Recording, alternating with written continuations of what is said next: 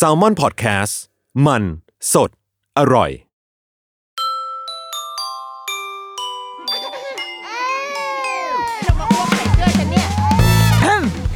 เดอะรุกี้มัมคุณแม่มือสมัครเลี้ยงกับนิดนก สวัสดีค่ะ มีเสียงปรบมือด้วย มีเสียงปรบมือด้วย สวัสดีค่ะ The Rookie Mom คุณแม่มือสมัครเลี้ยงกับนิดนกนะคะ วันนี้เราอยู่นอกสถานที่นะคะ เป็นการจัด live podcast ส่งตรงถึงทุกคนถึงทุกบ้านจาก TK Park นะคะ อุทยานการเรียนรู้ TK Park ณ Central World เหตุผลที่วันนี้เรามาอยู่ที่นี่ค่ะที่ TK Park เป็นเพราะว่ารายการ Rookie Mom เนาะตัวนิดนกเอง แล้วก็สถานีนะคะ Salmon Podcast เนี่ยเป็น partner หนึ่งของเทศกาลการเรียนรู้กรุงเทพนะคะ Bangkok Learning Fest 2023 ซึ่งชื่อเทศกาลดูห่างไกลจากความ จะใช้คำว่าเละๆเทะของสถานีของเราได้เยอะอยู่ทีเดียวนะคะทำไมคนแบบแซลมอนพอดแคสต์ถึงมาอยู่ในเทศกาลการเรียนรู้กรุงเทพได้วะ หรือว่าคนแบบเรานะคะ แต่ว่าเรามาอยู่แล้วนะคะไม่รู้ว่าจะด้วยเหตุผลใดก็ตาม ทีนี้เรารู้สึกว่าอะสำหรับในมุมของเรานะความเป็นเดอะรุกี้มามความเป็นคุณแม่ที่ มันเราหลีกเลี่ยงคำว่าการเรียนรู้ไม่ได้ เพราะว่าพอเรามีลูกปุ๊บ อย่างน้อยที่สุดเราก็จะต้องรู้ในแต่ละวัยลูกเราเรียนรู้ยังไงเราจะส่งเสริม พัฒนาการการเรียนรู้อะไรได้ยังไง พอเราเห็นชื่อเทศกาลนี้ปุ๊บเราเลยสงสัยขึ้นมา รู้สึกสนใจขึ้นมา อยากที่จะเข้าใจ อยากที่จะร่วม อยากที่จะเป็นส่วนหนึ่ง นั่นก็เลยเป็นที่มาว่าทำไมวันนี้เราถึงมาอยู่ที่นี่ และเพื่อให้เข้าใจถึงเทศกาลนี้ถึงเทศกาลการเรียนรู้ เข้าใจถึงคำว่าการเรียนรู้อย่างแท้ทรู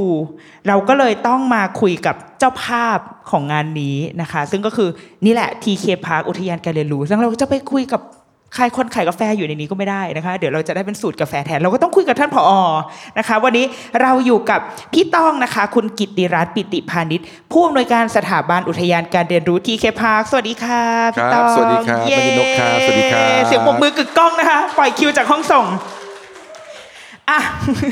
ณวันนี้ที่เราที่เราอัดกันเนี่ยเป็นวันที่วันที่สี่แล้วนี่นะเป็นวันสุดท้ายของเทศกาลใช่ครับแล้วนะคะอ่าแต่ว่าวันณวันที่ทุกคนจะได้ฟังก็คือมันจบไปแล้วแหละเนาะแต่ว่าการเรียนรู้เราจะไม่สิ้นสุดใช่ไหมคะพี่ต้องเอาเอาเอาแบบว่าบรรยากาศที่ผ่านมาสี่วันก่อนเป็นยังไงบ้างคะก็สี่วันก็มีแต่ความเซอร์ไพรส์ทุกวันเลยเนอะเราก็ไม่คิดว่าควรจะมากันเยอะแยะขนาดนี้โอ้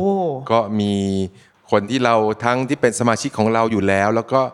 หน้าใหม่ๆที่เราไม่เคยเห็นเนอะค่ะโอ้ก็มากันเยอะแยะเลย อันนี้เป็นครั้งแรกไหมคะเป็นครั้งแรกครับจัดเป็นครั้งแรกเลยที่เราจัด Learning Fest เป็นครั้งแรกที่กรุงเทพครับอ๋ออ๋อคือเป็นครั้งแรกที่ที่กรุงเทพไม่เออเรียกว่าเราไม่เคยจัดเลยประเทศดีกว่าไทยในประเทศไทยอ๋อแล้วก็เราจัดที่กรุงเทพเนี่ยเป็นที่แรก แต่ก็อย่างที่ว่าไปก็อยากจะมีแผนไปจัดในภูมิภาคในต่างจังหวัดด้วยอ๋อครับถ้างั้นอ่าขอย้อนกลับมาก่อน ย้อนกลับมาในความพอเรารุกี้มัมนะคะ เราก็เป็นคุณแม่ลูกเล็ก เพิ่งทราบเหมือนกันว่าพี่ต้องก็เป็นคุณพ่ออ้าวลูกอะตอนนี้อยู่ในวัยไหนอยากให้เล่าความเป็นคุณพ่อของพี่ต้องนิดนึงครับก็ลูกอายุ 10 ขวบแล้วครับ อยู่ป .5 นะอ๋อเป็นรุ่เด็กผู้หญิงพี่ค่ะนะครับ ก็เป็นเด็กที่มีความไม่ได้สนมากนะเพราะเนื่องว่าอาจจะเป็นเด็กผู้หญิงมากไม่ได้สนมาก แต่มีความขี้สงสัยเยอะ แล้วก็ชอบลองอะนะไปเห็นอะไรมาก็อยากมาลองทำลอง ก็มีคำถามเยอะอยู่ตลอดเวลาเนี่ยแล้วก็ค่ะเนื่องจากว่าเป็นลูกคนเดียว ก็มีลูกแค่แค่คนเดียวเพราะฉะนั้นเขาก็ไม่มีเพื่อนเล่น ก็พ่อก็จะเป็นแม่ก็จะมีหน้าที่แบบดูแลเรื่องอื่นๆ ยกเว้นการเล่นนะแต่พ่อเนี่ยรับบทเป็นเพื่อนเล่นเลยแหละอ่านะทุกวันก็ถ้าวันธรรมดาก็รอพ่อกลับมาทำการบ้านเสร็จก็จะรอเล่นกับพ่ออมันพ่อก็ห้ามทะเลถลาย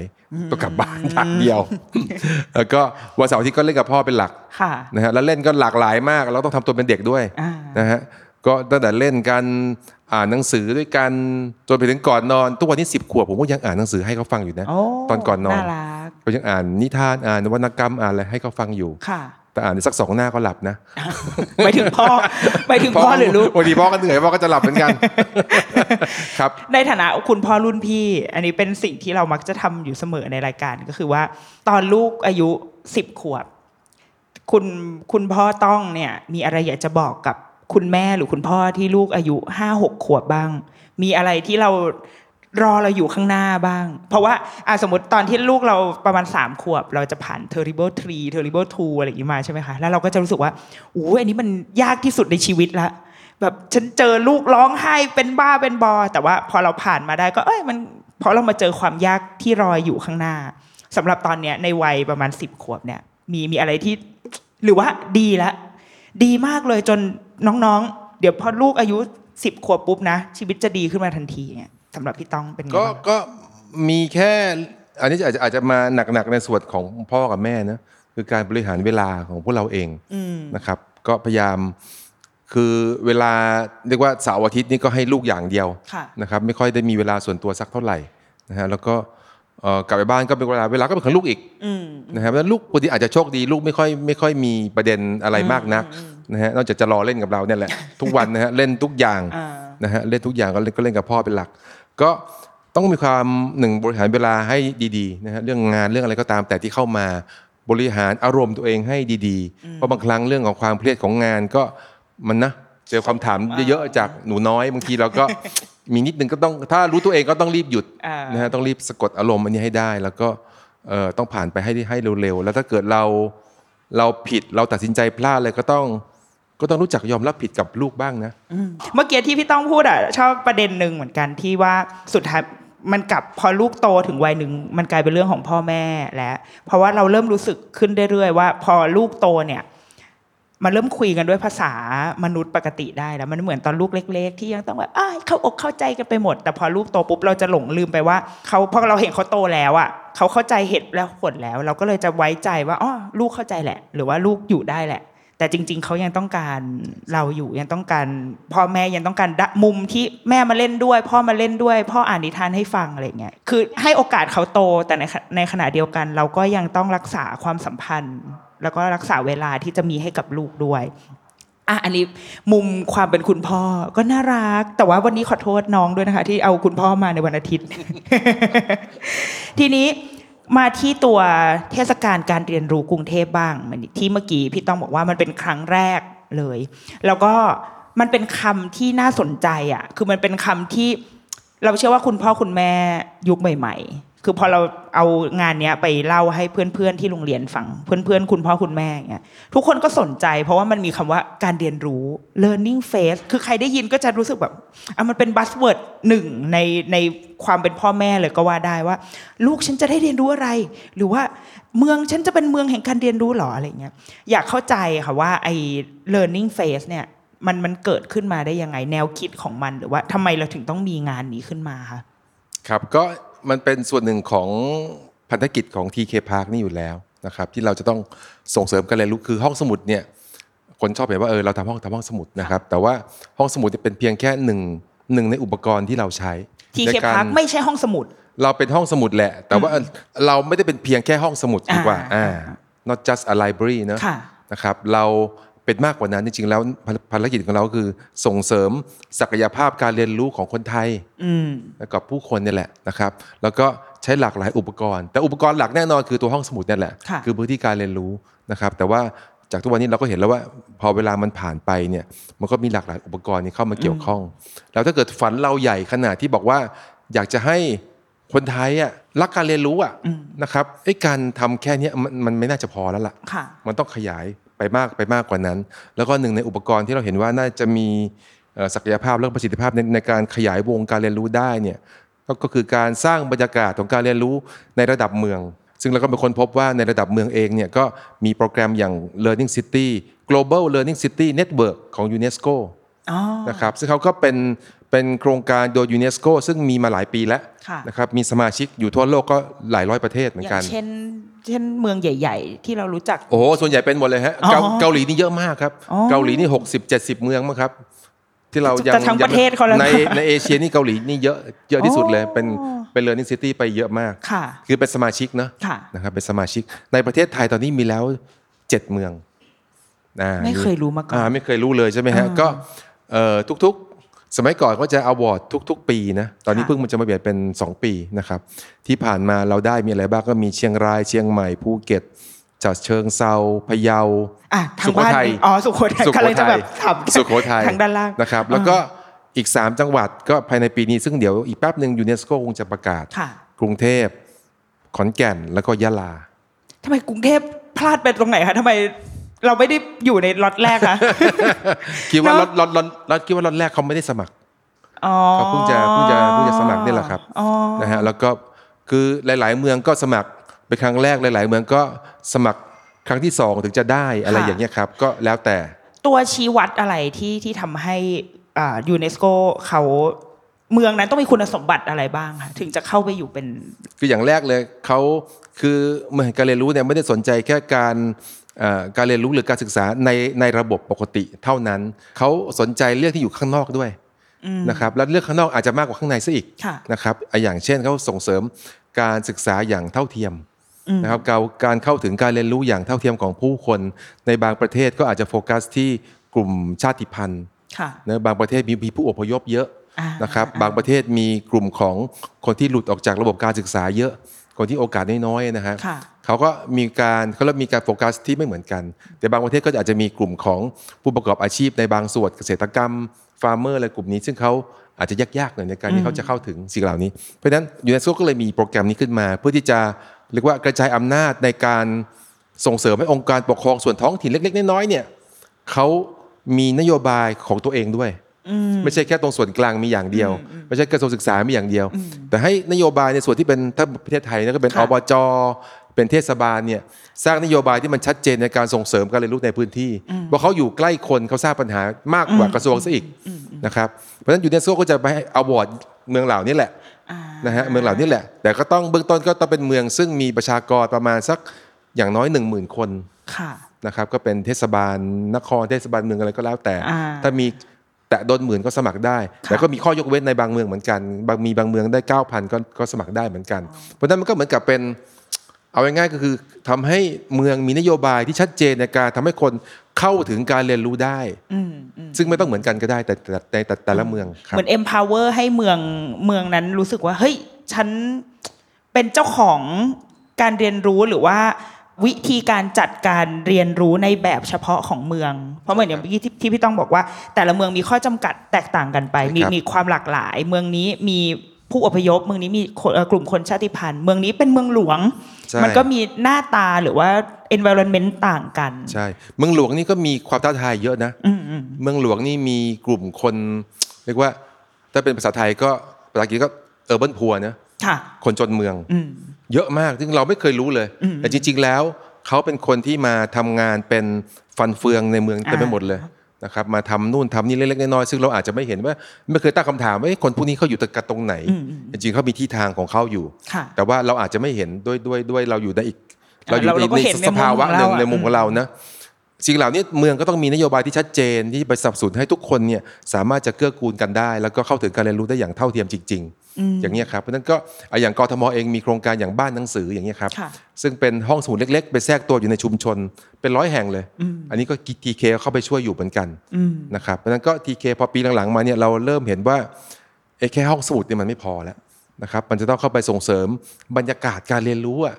ของเมืองด้วยอะครับ นะฮะเพราะฉะนั้นเราก็เลยจะอยากจะทำตัว learning face ตัวเนี้ยขึ้นมาค่ะซึ่งก็ที่แรกก็อยากจะประกาศตัวที่กรุงเทพก่อน แล้วก็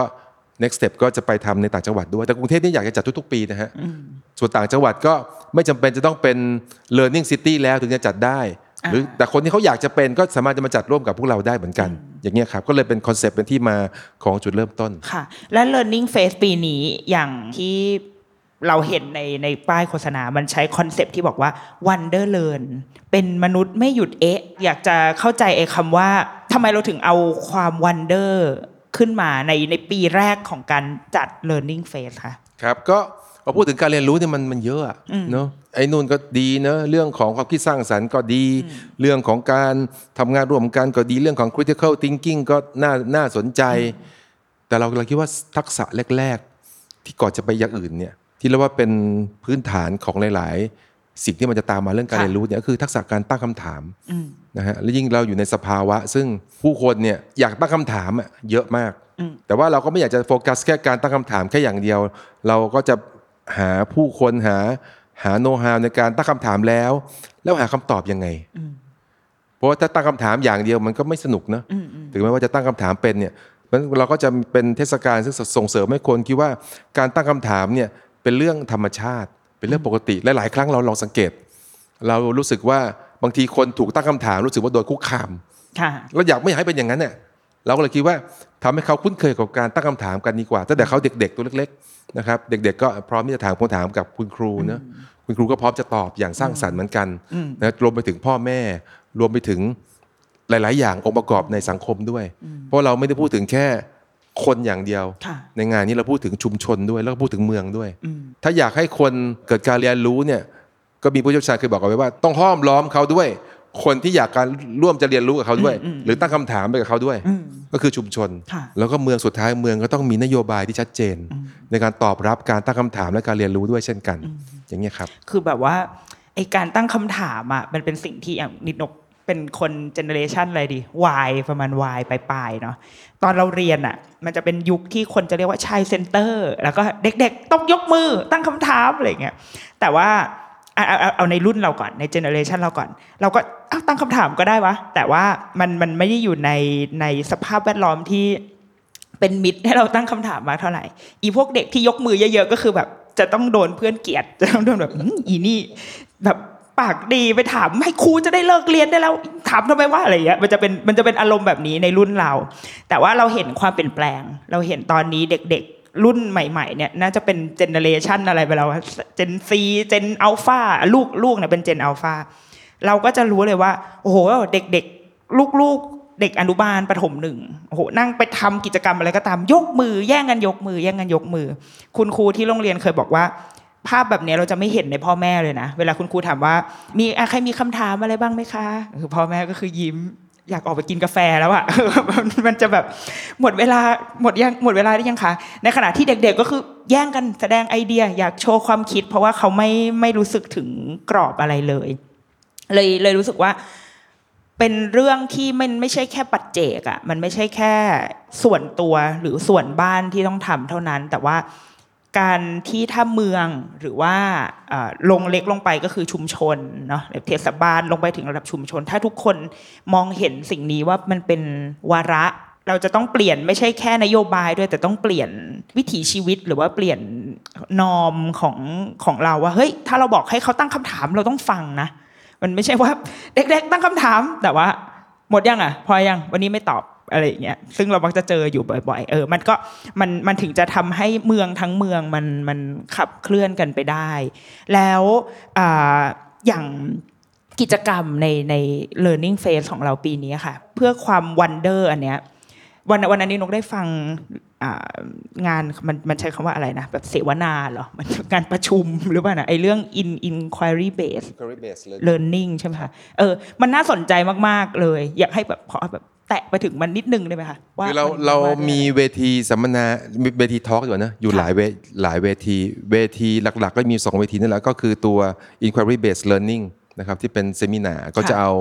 อาจจะเป็นแนวแนววิชาการหน่อยนะอ่ามมาตั้งโต๊ะกลมคุยกันนะครับ ว่าแต่ละท่านมีมุมมองต่อการเรียนรู้แบบเชิงตั้งคำถามเนี่ยมันทำกันยังไง และมีอุปสรรคยังไงบ้าง ถ้าจะทำให้มันเกิดขึ้นมาเนี่ยมันต้อง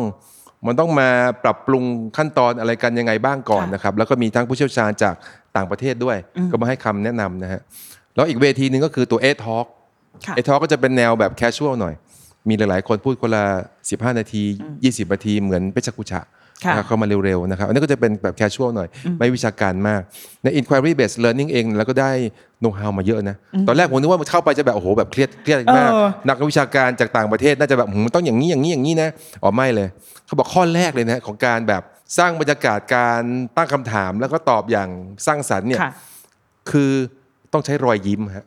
อ๋อสมายครับ คือคุณต้องยิ้มอะเวลาคุณถามอะอ่าสมมติเวลาถ้าเราถามแล้วเรายิ้มเนี่ยเออก็อย่างน้อยอย่างก็แสดงออกว่าเราไม่ได้ไม่ได้เราเป็นกำลังจะมิตรคุกคามนะเออเออเลยแบบว่าเป็นคำถามที่เปิดกว้าง open ended นะฮะค่ะทำให้มันไปต่อได้ แล้วก็การตั้งคำถามที่ดีก็ต้องมีเขาเรียกว่าอะไร ต้องมีต้องมีต้องรับฟัง feedback ด้วย จากผู้คนด้วยตั้งคำถามไปไปแล้วไอ้ยฟังคำตอบหน่อย ต้องรับฟังด้วยเอาง่ายๆคือต้องต้องรับต้องรับฟังด้วยนะครับ แล้วก็พอพอรับฟังแล้วเนี่ย ก็ต้องคิดว่าคือเนื่องจากว่าการตั้งคำถามบางอย่าง เรื่องเล็ก ๆ เนี่ย แต่อาจจะมีผลใหญ่อืมอาจจะหากลุ่มคนถ้าไปตั้งคำถามในที่สาธารณะใหญ่ ๆ อาจอาจอาจจะยากค่ะเขาก็เลยบอกว่าหนึ่งให้เริ่มเล็กอ๋อๆอีกอย่างหนึ่งก็คือว่า ให้มีเครือข่ายของการตั้งคำถามของคนที่คิดเหมือนกันอืมตั้งคำถามคล้าย ๆ กัน แล้วเมื่อพลังวันหนึ่งไอ้พลังที่เราตั้งคำถามตัวนี้บ่อย ๆ เนี่ย จากเรื่องที่คน ไม่สนใจหรือ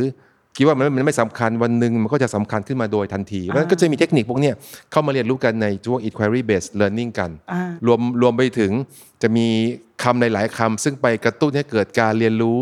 ที่มันมากขึ้นนะฮะอย่างเช่นเขาบอกว่าอ่าคุณครูก็มีคำของไทยๆนะบอกว่า อย่าให้แค่ถ้าเป็นนักเรียนนะอย่าให้ปลาเขาแต่ให้เบ็ดตกปลาอืมอืมนะครับ ก็มีคุณครูก็ถามว่าเอ๊ะแล้วไม่เคยมีใครตั้งคำถามเหรอว่า ทำไมต้องกินแต่ปลา กินอย่างอื่นเนี่ยไม่ได้หรอทำไม not just ทำไม just fish อะเออทำไมต้องมีแต่ปลา กุ้งมันอร่อยจะเป็นกว่ากุ้งเหมือนกันอร่อยนะคะอยากกินเออกุ้งได้ไหมอยากกินว่ะไก่นี่ได้ไหมเออใช่ไหมฮะเออแล้วทำไมตกปลาเนี่ยต้องใช้เบ็ดด้วย ใช้อย่างอื่นได้ไหมหรือจริงๆแล้วเราต้องตกปลามันจริง ๆ หรือเปล่า หรือเรามีความสัมพันธ์กับปลาในวิธีการอื่นไหมอืมนี่ก็คือคือนี่ก็คือ inquiry based คำถามคือการตั้งเออคำถามทำให้ผมคิดว่าสังคมที่มันหรือการเรียนรู้แบบการตั้งคำถาม มันให้มันเปิด โอกาสอีกมากมายเลยนะครับในการมันไม่ได้มีแค่คำตอบเดียวว่าอะฉันไม่ให้ปลาเธอนะจะให้เบ็ดตกปลาอ่าเธอต้องตกปลานะห้ามทำอย่างอื่นอ่าเราต้องตกแต่ปลานะห้ามตกอย่างอื่นด้วย ถ้าจับได้กุ้งมาต้องปล่อยนะ เพราะว่าฉันจะกินปลาเพราะฉะนั้นมันก็เกิดมันก็มันก็เป็นผมว่ามันเป็นสังคม ซึ่งเราเปิดโอกาสให้ให้คนได้เรียนรู้และเห็นความแตกต่าง เห็นความเป็นไปได้ซึ่งมันมีหลาย ๆ อย่างนะไม่ได้มีแค่คำตอบเดียวกับ วิธีการเดียวกับปัญหานั้นอะไรอย่างเงี้ยครับ มันกึ่งกึ่งๆจะเป็นการกวนตีนนิดนึงนะแต่ว่าเป็นเป็นการกวนตีนที่สุดท้ายแล้วแบบว่ามันได้ เออ มันได้คิดจริง ๆ มันมันเหมือนได้ฉุกคิดจริง ๆ เออ มันครับเพราะมันมีคำไทยๆอยู่เลยหิอวยู่เลยหลายๆคำนะซึ่งทำให้เราแบบแคบอะในการคิดแล้วก็การหาคำตอบอะไรบางอย่างค่ะอย่างเช่นที่ว่าไปให้ไม่ให้ปลาจะให้ไปตกปลานี่ก็อ่าถือว่าแคบมากนะ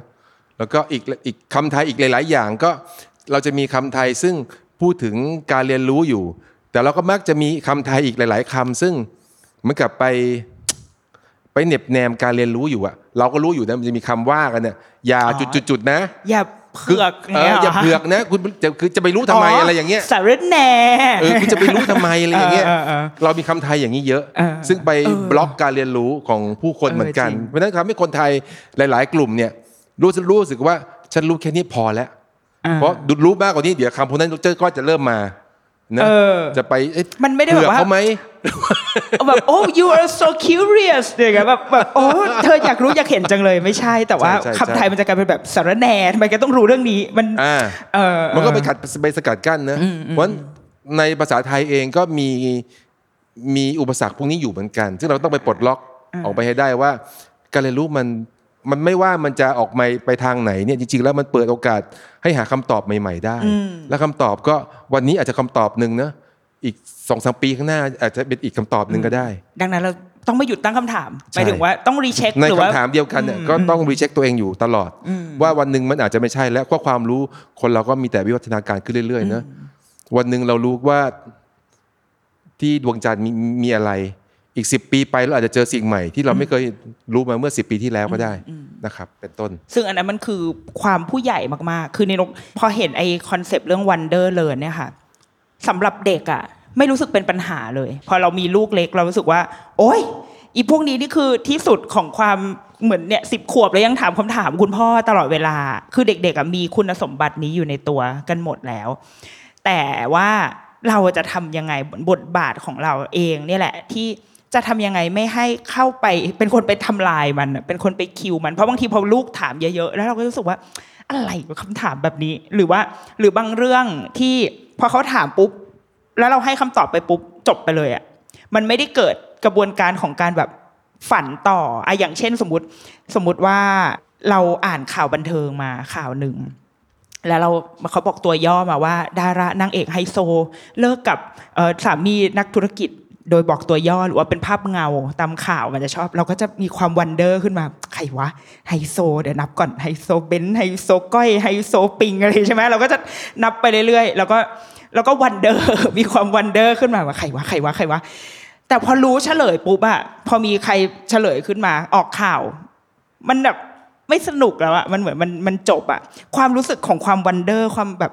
อะไรนะใครนะคาดเดาจินตนาการไปเรื่อยๆอะ มันช่างเป็นพื้นที่ที่ที่สนุกจริง ๆ ก่อนที่จะได้คำตอบนั้น ซึ่งเราเราเลยรู้สึกว่าสำหรับเด็ก ๆสำหรับคนทั่วไปก็ตามทีเอ่ออะย้อนก่อนกลับมาให้ถูกเลย เราเราจะบทบาทของพ่อแม่หรือแม้กระทั่งของผู้ใหญ่คนทำงานในในในด้านนี้ค่ะ เราจะรักษาไอ้คุณสมบัติของความเป็นนักสงสัยใคร่รู้ ยังไม่สำคัญด้วยว่าจะได้คำตอบหรือเปล่านะ แต่ว่าไอ้ความอยากถาม อยากจะเอ๊ะ อยากจะรู้ wonder ตลอดเวลาของเด็กๆเอาไว้อะเราจะทำยังไงให้คน generation เนี้ยไม่เสียหายไปเหมือนรุ่นเรา ไปเจอกับไอ้คำว่าสาระแนไปเจอกับความแบบคุณครูไม่ให้ถาม จนสุดท้ายเราก็ก็กลายเป็นกลายเป็นคนที่แบบก็นั่งอยู่ไปวันๆแต่ตอนนี้เรารู้แล้วว่าการเรียนรู้การเป็น learning city มันคือภารกิจมันคือแบบสิ่งที่เราจะต้องทำร่วมกันเว้ยอย่างเงี้ย ในบทบาทของพ่อแม่อะพ่อแม่หลัก ๆ ก่อนก็ได้ค่ะว่าเราทำยังไงดี ครับก็เบื้องต้นก็ต้องเอ่ออย่าอย่าอย่าลำคาญนะอย่าไปลำคาญลูกนะยากมากเลยอะเอออย่าลำคาญลูกนะอย่าไปถามจังเลยอะไรเงี้ยก็อย่าไปลำคาญ อย่าไปลำคาญลูกนะก็ต้องเข้าใจว่าเขาอยู่ในวัยที่เขาแบบเก็บข้อมูลนะเขามีแต่ความไม่รู้อะแต่ไปหมดแล้วก็เก็บข้อมูลนะพ่อแม่ก็ต้องมีหน้าที่ที่ต้องหนึ่งให้ข้อมูลแล้วก็ให้โอกาสเขาหาข้อมูลด้วยตัวเขาเองด้วยเขาบอกว่า คืออย่างอย่างอย่างที่แม่นินกบอกว่า คือพอมีคำถามเกิดขึ้นมาแล้วเนี่ย ปล่อยให้เขาอยู่ในสภาวะของคำถามไปสักพักหนึ่งอย่าเพิ่งให้คำตอบเร็วเกินไป ให้อยู่ในสภาวะของคำถาม เพราะว่าเราอยู่ในสังคมซึ่งต้องการความเร็วเนอะอืม TikTok ก็ไม่กี่วินาทีจะมาจะเอาแล้วมันคืออะไรมันคืออะไรมันคืออะไร เรารีบสรุปอะเราอยู่ในสังคมซึ่งชอบรีบสรุป แล้วพอสรุปปุ๊บเนี่ยบางครั้งมันก็ไม่ได้คิดถี่ถ้วนไม่ได้คิดมองหลาย ๆ ด้าน ไม่ได้มอง มุมอื่นๆ จากมุมข้างนอกมองกลับเข้ามา เรามองแต่มุมเราออกไปข้างนอกสมมตินะฮะมันก็เกิดความคับแคบของคำตอบมากๆ เพราะฉะนั้นอย่างแรกเลยให้เขาอยู่ในสภาวะความงงๆอย่างนี้แหละ แล้วก็แต่ว่าในขณะที่ความงงเนี่ย ก็กระตุ้นให้เขาค้นหาคำตอบในหลากหลายวิธีการ แล้วก็บางอย่างเราอาจจะช่วยไกด์เขาได้ แล้วสุดท้ายแล้วคำตอบที่ได้มาเนี่ย มันก็เป็นคำตอบที่ดีที่สุดในช่วงเวลาเนี้ย มันอาจจะไม่ใช่คำตอบที่ดีที่สุดไปตลอดกาลนะแต่ว่าในช่วงเวลาเนี้ยอันเนี้ยเอ่อคุณเอาคำตอบเนี้ยไปใช้งานได้อ่าผมว่าจริงเราต้องโอ้ทำความนี่สำคัญทำความเข้าเข้าใจกับกับเด็กๆกับลูกๆนะว่ามาช่วยเมื่อเมื่อเมื่อเมื่อมีคำคำตอบแล้ว รีบหาคำตอบ แต่อย่าเพิ่งรีบสรุปหาให้ทั่วๆก่อน แล้วเมื่อได้คำตอบแล้วก็อย่าคิดว่าเป็นคำตอบที่ดีที่สุดนะ วันเนี้ยเราตอบพวกนี้เพราะว่าเรามีข้อจำกัดทางด้านเวลาทางด้านอื่นๆเข้ามาเกี่ยวข้องเพราะฉะนั้นคำตอบเนี้ยมันน่าจะใช้ได้แต่ที่เรา double check triple check อะไรก็ตามก็ตามแต่นะว่ามันน่าจะไปต่อได้แหละมันไม่ได้ไปทำร้ายใคร มันสร้างเกิดให้เกิดเกิดดีมากกว่าไม่ดี สมมตินะมันก็คือมันมันต้องชั่งน้ำหนักค่ะคือมันมีหลากหลายวิธีการมาก็เรียกว่ามาสรุปไอ้ตัวคำตอบนะฮะก็ผมก็มีหลายเทคนิคแหละพ่อแม่คงคงคิดได้บ้างนะครับ แต่ว่าก็อย่างที่ว่าไปสำคัญที่สุดคืออย่าอย่าเพิ่งรีบสรุปอืม ว่าให้เร็วจนเกินไป ให้เข้าอยู่ในสภาวะนี้ก่อน แล้วสุดท้ายแล้วพอเขาได้เนี่ยมันก็จะมีสภาวะที่แบบอ๋อเนอะอ่ายูเรกาเนอะอ่าแบบเฮ้ยอ๋ออย่างนี้เหรอ อย่างนี้ใช่ไหมครับไอ้สภาวะอ๋อนี่ก็ต้องอย่าให้เขาอยู่กับมันนานเกินไปเหมือนกันอย่าภูมิใจว่านี่คือคืออ๋อสุดท้ายแล้วของของเขา อาทิตย์หน้าอาจจะมีอ๋อใหม่ก็ได้ รีบกลับมาเอ๊ะแล้วก็เอ๊ะต่อเพื่อแบบเออมันอาจจะมีอ๋อใหม่ยูเรกาใหม่ second ยูเรกาก็ได้ในอีกอาทิตย์หนึ่งนะครับเพราะฉะนั้นก็ก็สิ่งเหล่านี้ก็ทำให้เขาสนุกกับการค้นหา แล้วก็ไม่ยึดติดกับคำตอบผมว่านี่สำคัญเออเราเราว่าไอ้เมื่อกี้ที่ที่พี่พี่ต้องพูดถึงการอ่าอะไรนะคำตอบนี้คือคำตอบของตอนนี้นะเออมันสำคัญมากไม่ใช่แค่กับเด็กนะกับเราด้วยเหมือนกัน เพราะว่าบางยิ่งเราเป็นผู้ใหญ่เราจะยึดติดกับความถูกต้องกับแบบฉันรู้มาแบบนี้อะ เออแล้วเราก็จะเชื่อแบบนี้ไปตลอดการเลยว่ามันเป็นแบบนี้ทั้งทั้งๆที่จริง ๆ หลาย ๆ เรื่องโอเคพระอาทิตย์ขึ้นตะวันออกอันนั้นถูกแล้ว แต่ว่าเอ๊ะถูกป่าวะเออถูกพระอาทิตย์ขึ้นตะวันเริ่มต้องแบบเอ๊ะเริ่มเอ๊ะขึ้นมาพูดถูกหรือเปล่านะอาจจะเปลี่ยนองศาบ้างเออนะเออแต่ว่าใช่อาจจะเปลี่ยนแต่องว่าศา แต่ว่าหลาย ๆ เรื่องอะมันมีมันมีการอัปเดตไปจริง ๆ และเราเรามักจะยึดติดกับความแบบฉันฉันอ๋อไปแล้วอะเออใช่ฉันเคยอ๋อสิ่งนี้มาแล้ว ดังนั้นมันก็จะเป็นอย่างนี้แหละ แต่ว่าไอ้เมื่อกี้สำคัญมากเลยว่า ในกระบวนการที่เรา อยู่กับลูกเล่นกับลูกอะมันสอนเราด้วยเหมือนกันว่า ใช้ได้ในตอนนี้นะ แต่สุดท้ายแล้วมันต้องมันต้องมีการแบบหมุนเวียนไปเหมือนกันผ่านไปอีกสองปีเอ้ยเราอาจจะตั้งคำถามนี้ใหม่ก็ได้ แล้วเราอาจจะได้คำตอบใหม่ก็ได้เออเป็นเป็นกระบวนการที่ที่ดีมากๆ ทีนี้เพื่อเป็นการขายของนิดนึงค่ะ ขายของที่เคปักเราเราเองอะ เรามาทีเคปักเนี่ยตั้งแต่เด็ก ๆ เลย โอ้บ่งบอกถึงอายุของอที่นี่นะคะ กี่ปีแล้วนะคะ ที่สิบแปดครับสิบแปดปีเดี๋ยวลบก่อนเออใช่ประมาณนั้นแหละประมาณอยู่มหาลัยเออแล้วก็มาที่นี่ ก็ใช้บริการนะหนังทำงานยืมหนังส่งหนังสือ พอตอนเนี้ยเรามีลูกปุ๊บเราก็รู้สึกว่า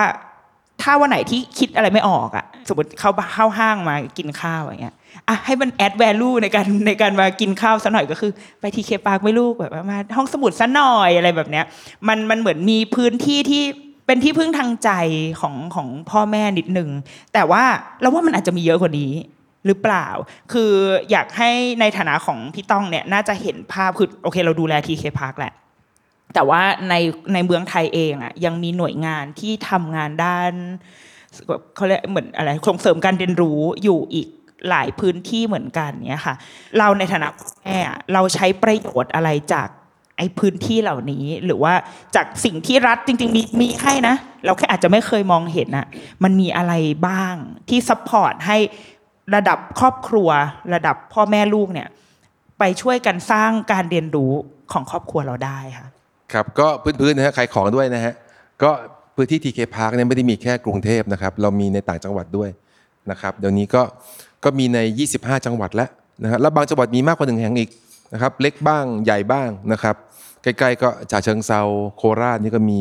TK Park หมดเลยนะครับ แล้วก็ดีมากด้วยเข้าไปใช้งานได้ คือถ้าไปถึงแล้วแล้วต้องการให้ลูกๆแบบมีหนังสืออ่านมีอะไรทำก็เข้าไปทำกิจกรรมเข้าไปอ่านหนังสือได้นะครับคราวนี้เครือข่ายของ TK Park นอกนอกเหนือจากพื้นที่ที่เป็น TK Park เองเนี่ยที่มีอยู่ใน 25 จังหวัดเนี่ยก็จะมีเรื่องของพิพิธภัณฑ์นะเรามีมิวเซียมสยามเป็น partner กับพวกเรานะครับมิวเซียมสยามเองก็มีอีกตั้ง 80 แห่งของพิพิธภัณฑ์อยู่ทั่วประเทศ นะครับแล้วพิพิธภัณฑ์นี้ก็แทรกตัวกันเยอะแยะเลยนะ มีพิพิธภัณฑ์แปลกๆก็เยอะเหมือนกันนะครับ อย่างบางผมจำได้บางจังหวัดจำได้ไปเชียงใหม่เลยเนี่ยมีพิพิธภัณฑ์ยุงเนี่ยก็ยุเป็นงอะเขาคอลเลกยุงอะครับ อ่า สะสมยุงอะแล้วเข้าไปนั้นมีแต่ยุง ยุงอันนี้แล้วก็บอกเฮ้ยเฮ้ยรู้สึกคัน มีคนจับยุงมาแล้วก็เอามา identify เหรอว่ามันคือยุงอะไรอะไรเงี้ยแล้วก็มาสะสมมาศึกษาด้วยมีคนทำครับ ในประเทศซึ่งไทอัย นนี้ออยู่ใน เป็นเครือข่ายของมิวเซียมสยามด้วย ผมคิดว่าอันนี้ไม่แน่ใจนะแต่ผมอ่าผมแค่แต่พูดว่าถึงว่ามันมีเรามีพิพิธภัณฑ์เรามีมิวเซียมเล็กๆแปลกน้อยๆอ่าๆแทรกตัวในชุมชนเนี่ยเยอะแยะเลยเอ่อพิพิธภัณฑ์ในชุมชนตามหมู่บ้านก็มีในวัดเนี่ยเกือบทุกวัดจะมีพื้นที่ที่เขาเก็บของอะไรอะไรบางอย่างเอาไว้ เดินเข้าไปดูได้ บางวัดก็ลงทุนทำแบบโอ้โห curate exhibition แบบว่าอย่างดีเลยอะอ่านนะครับ ก็มีเหมือนกันนะครับ เพราะฉะนั้น ถ้าเป็นพื้นที่ที่แบบว่าเขาตั้งใจมาเป็นพื้นที่การเรียนรู้เนี่ยก็มีหลายแห่งเป็นตัวเลือกอยู่เพราะ search หาไม่ไม่ยากมันจะเป็น TK Park ในแต่ละจังหวัดเองมีพิพิธภัณฑ์ในแต่ละจังหวัดเองค่ะนะครับพิพิธภัณฑ์ก็ทั้งของรัฐเองทั้งของของผู้คนเนี่ยของประชาชนของวัดแล้วก็มีเยอะแยะเลยค่ะนะครับ แล้วก็แต่อยากที่อยากจะเปิดโอกาสก็คือว่าจริงๆแล้วถ้าเกิดหมด แล้วก็ของเอกชนก็มีที่ที่เป็นแบบว่าอะมีพื้นที่ที่เขาศึกษาบ้านดินอย่างเงี้ยสมมตินะก็มีหลายจังหวัดเหมือนกันทำบ้านดิน ก็ไปศึกษาวิธีการทำบ้านดินทำเครื่องปั้นดินเผาอะไรก็ตามแต่ทำกิจกรรมเป็นแต่ละวันแต่ละวันได้นะฮะแล้วก็มีพวกแบบพวกเป็นฟาร์มเล็กๆนะฮะเป็นเออร์เบิร์นฟาร์มก็มีกิจกรรมนะวิธีการเลี้ยงไส้เดือน วิธีการปลูกผักอันนี้ก็หาหาดูได้ได้ไม่ยาก แต่อยากอยากจะส่งเสริมอีกอย่างหนึ่งก็คือว่าจริง ๆ แล้วพื้นที่การเรียนรู้อะมันมีอยู่รอบๆตัวเรานะค่ะโอ้ถึงไปที่ไหนแล้วไม่มีอะไรอะไรเลย อย่างแรกคือพ่อแม่ก็ต้องทำตัวเป็นไกด์อืมไปศึกษาไปพ่อแม่คือเขาบอกว่า ถ้าเราอยากสร้างคนที่ขี้สงสัยอะต้องเอาคนที่ขี้สงสัยอยู่รอบๆเขาด้วยอ่าซึ่งคนแรกๆคือพ่อแม่เนี่ยแหละพ่อแม่ก็ต้องขี้สงสัยก่อนคนแรกเลย ลูกลูกดิฉันต้องขี้สงสัยมากแน่ๆเลยครับก็เพระว่มาจากคุณแม่ถึงว่าสินะก็ต้องเซอร์ราวเขาเขาด้วยคนขี้สงสัยอ่าคนที่ชอบการเรียนรู้ด้วยคล้าย ๆ กัน มันถึงจะสร้างคนตรงกลางได้เขาเป็นคนที่อย่างนั้นน่ะอืมนะครับเพราะฉะนั้นพ่อแม่เองก็ต้องเป็นไกด์ในการเข้าไปดูสิ่งต่างๆบางทีเริ่มต้นจากรอบๆบ้านตัวเองก็ได้ถ้าไม่เคยเดินดูบางทีเด็กๆไม่เคยดูรอบๆบ้านตัวเองนะไม่เคยดูใน เดินเข้าไปตามซอยตามชุมชนรอบๆบ้านนะครับทำแผนที่ของชุมชนตรงนี้มีอะไรเขาเห็นอะไรเขาอาจจะเห็นที่สิ่งที่เราไม่เห็นก็ได้อ่าใช่เขาอาจจะตัวเล็กกว่าเราใช่มุมมองสายตาเขาอาจจะเห็นตรงนี้ เราอาจจะมองแต่ข้างบนนะแต่เขามองระดับนี้เขาเห็นอะไรบ้างอืมอาจจะมองแตกต่างกับพวกเราให้ทำแผนที่ของชุมชน ให้ดูซิตรงไหนเป็นแลนด์มาร์คถ้าเขาหลงทางเขาเห็นตรงนี้ตรงนั้นตรงโน้นแล้วเขากลับบ้านถูกสมมติสิ่งเหล่านี้เป็นสิ่งที่เขาเริ่มต้นทำจากสิ่งง่ายๆรอบๆตัวเขาเอง แล้วก็อย่างทีเคพาร์คเองเนี่ยเวลาเราไปเปิดพื้นที่ใหม่ๆในต่างจังหวัดเนี่ยเราทำชุดหนังสือค่ะเป็นชุดหนังสือสำหรับเด็กขึ้นมาชื่อว่าสาระท้องท้องถิ่น ตอนนี้ก็มี 20 กว่าจังหวัดอย่างที่เรียนไปนะครับค่ะก็ในแต่ละจังหวัดเนี่ยก็จะมีชุดความรู้คือจะมีประมาณสักสี่เล่ม เป็นเป็นกลุ่มของหนังสือที่อ่านง่ายๆสำหรับเด็กอะครับเหมือนนิทานอะไรเหมือนนิย่งงี้ยทานแต่มันก็ไม่เชิงนิทานนะเพราะว่ามันเป็นเรื่องที่มันมาจากพื้นที่ของเขาเองอ่าเป็นนะครับหนังสืออ่าหนังสืเราจะอ่านง่ายความรู้สำหรับนะครับเด็กก็จะมีสามเล่มเนี่ยสำหรับเด็กอาจจะเช่นสี่ถึงสี่ถึงเจ็ด 7ถึง12 อะไรอย่างเงี้ยครับ แล้วเล่มสุดท้าย 1 ใน4เนี่ยก็จะเป็นเป็น teacher kit ก็คือเป็นคู่มือของของคุณครูอ๋อให้ให้คุณครูไปทำกิจกรรมในไอ้สี่สามเล่มที่เหลือเนี่ยว่าเขาพูดถึงอะไรอะไรบ้างอะอย่างเช่นในบางพื้นที่เนี่ยเราก็คนพบว่ามันมีคลองเก่าๆอยู่เส้นทางหนึ่งอยู่ค่ะอยู่ในเมือง ซึ่งคนอาจจะไม่ได้รู้กันทั้งหมด ในคลองเส้นเนี้มีสิ่งสำคัญเกิดขึ้นมามีธรรมชาติ มีผู้คนมีชุมชน มีวัฒนธรรมอะไรบางอย่างที่มันซ่อนๆอยู่ ครูพาเด็กเข้าไปเดินผ่านริมริมคลองนี่เข้าไป ก็สามารถทำกิจกรรมกับเด็กๆได้ที่แล้เราวออกแบบเอาไว้ให้แล้วคือพื้นที่อย่างเงี้ยมันไม่ได้มีการเซตอัพอะไรขึ้นมาเลยเพียงเพียงแต่ว่าไม่ว่าจะเป็นพ่อแม่หรือคุณครูเนี่ยสามารถเดินเข้าไปในบางพื้นที่ อาจจะทำคำกันบ้านไปก่อนบ้างนะว่าในพื้นที่มีอะไรแล้วเด็กเขาเห็นเห็นเขาเห็นอะไร เราช่วยอธิบาย ช่วยตั้งคำถาม แล้วก็ทำกิจกรรมง่ายๆ ในพื้นที่ก็ได้ อย่างเงี้ยครับผมคิดว่าไปที่ไหนก็เรียนรู้ได้ ไม่ว่าจะมีห้องสมุดหรือ ไม่มีก็ตามแต่ครับอ่ามันมันเหมือนกับว่า พ่อแม่รุ่นเนี้ย เราพาลูกไปเที่ยวเยอะเนาะพาไปแบบว่า เอาง่ายๆไปหัวหินพัทยา แต่ซึ่งซึ่งสำหรับสำหรับนินกเองอะถ้าเราเป็นลูกอะเราก็จะคิดว่าหัวหินก็คือเท่ากับโรงแรมแห่งนี้ไปแล้วอะเพราะว่าเราไม่ได้เห็นอะไรอย่างอื่นเลยเออแต่ว่าอย่างเนี้ยล่าสุดเพิ่งพาไป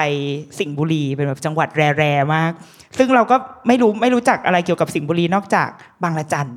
เรารู้แค่นี้ จริง ๆ เพิ่งเพิ่งมันนึกออกด้วยค่ะ พอไปถึงสิงห์บุรีปุ๊บแล้วเห็นอำเภอบางละจันอ๋อบางละจันอยู่นี่เหรอวะอย่างเงี้ยอย่างขนาดนั้นเลยด้วยซ้ำเออแล้วก็แต่ว่าพอไปถึงแล้วก็เนี่ยอ่ามี museum รู้สึกว่าน่าจะเป็นคิดว่าน่าจะเป็นของมิวเซียมสยามใช่แล้วมัน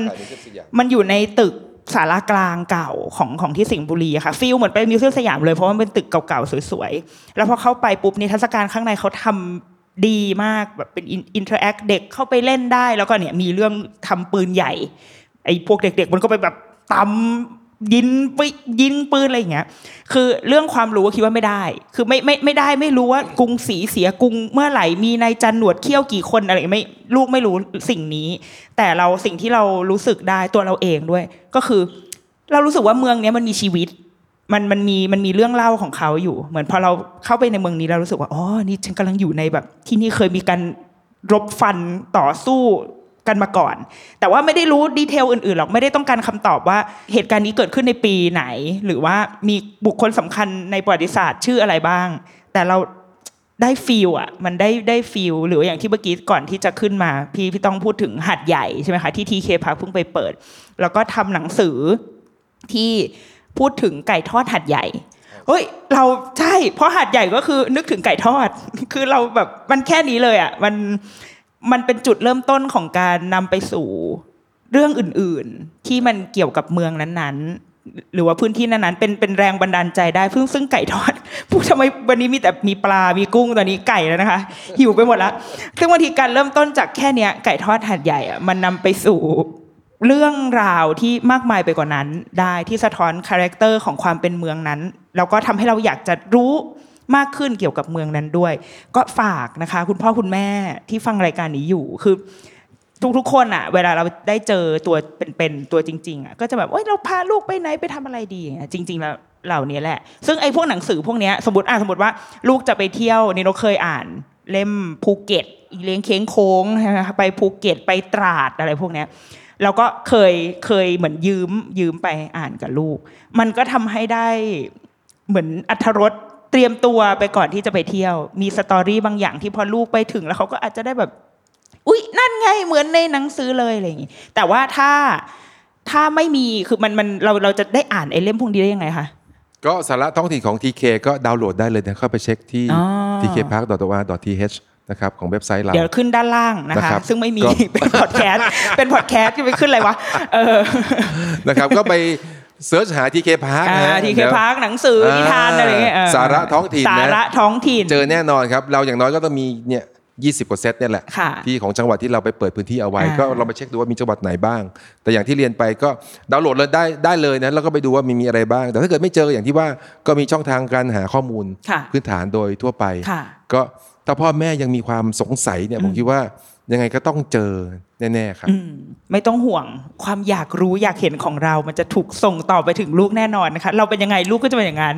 ดังนั้นเรารักษาความเผื่อของตัวเองเอาไว้ให้ได้ โอ้ยดีมากนะคะ ก่อนที่เราจะปิดรายการวันนี้ไหนๆเราแบบว่าอยู่ในวันสุดท้ายของเทศกาลการเรียนรู้ แต่การเรียนรู้ของชาวกรุงเทพจะไม่สิ้นสุดเราจะยังเรียนรู้กันไปต่อ แต่เทศกาลต้องหยุดแล้วนะคะ เพราะว่างบหมดนะคะ ต้องจบแค่วันนี้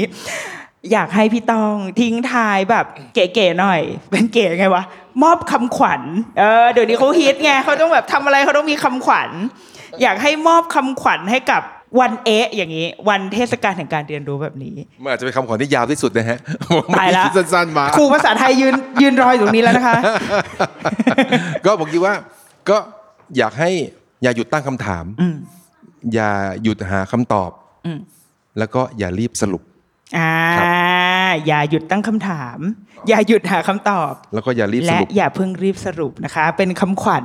วันเอะจากพี่ตองกิตติรัตน์ปิติพานิชผู้อำนวยการอุทยานการเรียนรู้ที่เคพาขอบคุณครับโอ้โหเสียงปรบมือขอบคุณครับเกลียวกราวนะคะ เอาล่ะ วันนี้เรารู้สึกแบบ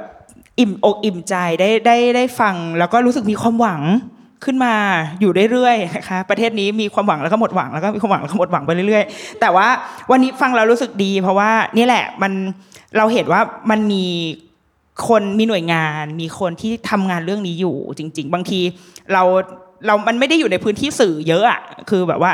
ในข่าวสารบ้านเมืองเรามันก็มีหลายเรื่องใช่ไหมคะ แต่ว่าพอเราได้มาได้มาเห็นว่า อ๋อ จริง ๆ ประเทศเราอะมันมีหน่วยงานนี้อยู่นะ มันมีองค์กรนี้อยู่ แล้วก็ไม่ได้มีแค่ที่นี่ด้วยนะ คือจริง ๆ มีอยู่หลายจังหวัดอยู่ในหลายพื้นที่ในประเทศ ดังนั้นแสดงว่า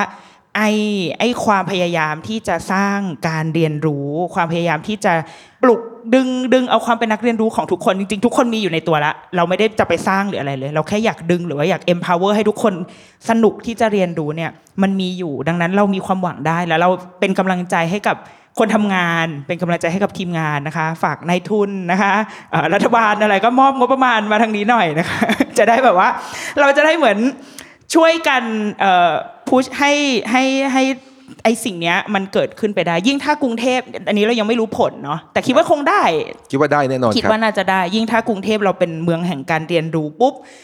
มันน่าจะมีอะไรสนุกสนุกๆรอเราอยู่แน่นอน ซึ่งเป็นเรื่องที่น่าตื่นเต้นสำหรับ พวกเราชาวพ่อแม่นะคะ เอาล่ะเดรุกี้มัมสัปดาห์นี้ สวัสดีค่ะ สวัสดีครับ เย้